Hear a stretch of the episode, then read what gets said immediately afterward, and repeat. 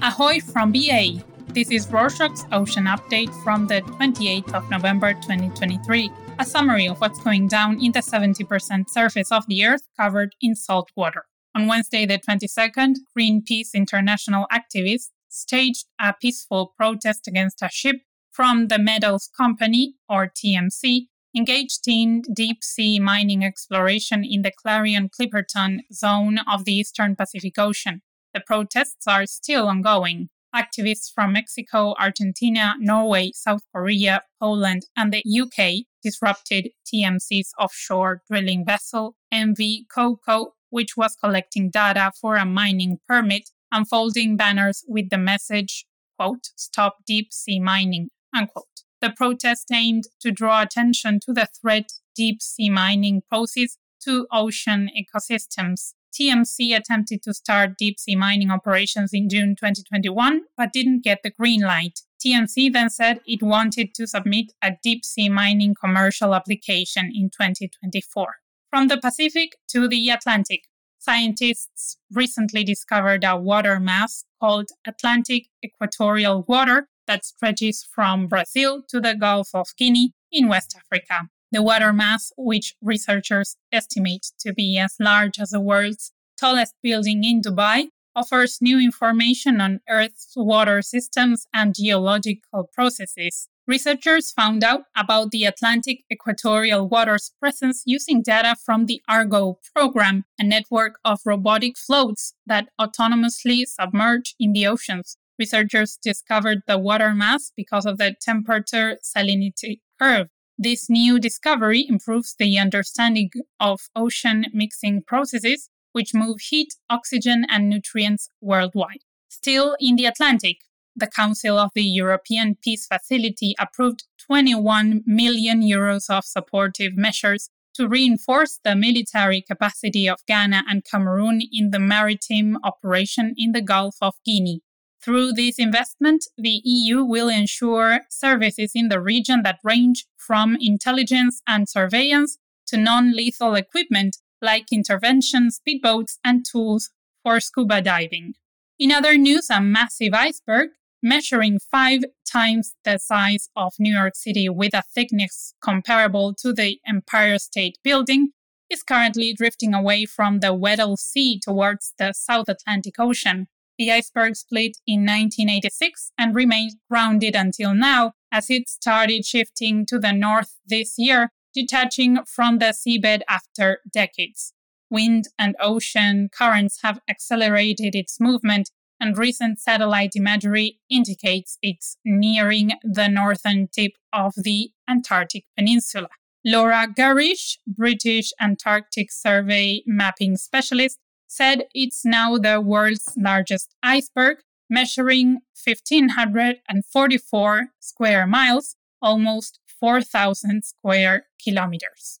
Moving on to the Indian Ocean, a United States defense official said an Iranian made drone attacked an Israeli owned container ship, the CMA CGM Symi, on Friday, the 24th, according to the Pan Arab Satellite Channel Al Mayadeen. The ship caught fire after the attack, but there were no injuries reported among the crew. The crew turned off the ship's tracker in the days leading up to the attack after leaving Dubai's port on Tuesday, the 21st, indicating that they may have anticipated a threat. This incident follows a recent attack on another Israeli owned ship in the Red Sea by Yemen's rebel group Houthis that took place on Sunday, the 19th still in the Indian Ocean. Blue whales returned near the Seychelles, a region where they haven't been seen for 50 years. Researchers captured footage during the last three years and underwater audio recordings with underwater microphones, batteries, and recording devices in the seabed. Researchers left the devices in the same position for a year, recording 15 minutes of each hour every day. As scientists analyzed the recordings, they discovered that there were whales in the region and thought they may be breeding there. Researchers considered this discovery a quote conservation win unquote especially taking into account the historical impact of whaling on blue whale populations. Even though the blue whales' return is positive, their numbers remain significantly low and they are listed as an endangered species. Antarctica is also called the sleeping giant because it's way less active than other continents. Antonio Guterres, the UN Secretary General, during his three day visit last week, warned that the region is now, quote, awakening, unquote, due to climate change. Guterres highlighted the impact of fossil fuel pollution, leading to climate chaos in Antarctica, with the Southern Ocean absorbing the majority of global warming heat. This has resulted in record rates of ice melting into the ocean, contributing to rising sea levels, endangering coastal communities, making homes uninsurable, and threatening small island states. Antarctic sea ice has never been lower than nowadays, and he urged world leaders who will participate in 2023 United Nations Climate Change Conference to immediately take action to limit global temperature rise to 1.5 degrees Celsius around 60 degrees Fahrenheit and transition away from the fossil fuel age. Every year on the 21st of November, the world celebrates World Fisheries Day to emphasize the importance of sustainable fisheries management and remark on the crucial involvement of small scale fishers. This year in Lucknow, the Indian Council of Agricultural Research, National Bureau of Fish Genetic Resources, or ICAR NBFGR proposed a series of initiatives to promote sustainable fisheries and conservation oriented practices. These events aim to educate the public, stakeholders, and students about the challenges faced by the fisheries sector and the significance of preserving aquatic ecosystems. These efforts raised awareness and instilled a sense of responsibility among stakeholders for sustainable fisheries. Dr. Sarkar, director of ICAR NBFGR, distributed fish seed to fish farmers, emphasizing plans to expand research, technological innovations, and conservation programs. Let's talk about the Mediterranean. On Sunday, the 26th, a Comoros flagged cargo ship named Raptor sank off the coast of Lesbos Island in Greece, prompting a major rescue operation. One person died, one was rescued, and 12 are still missing.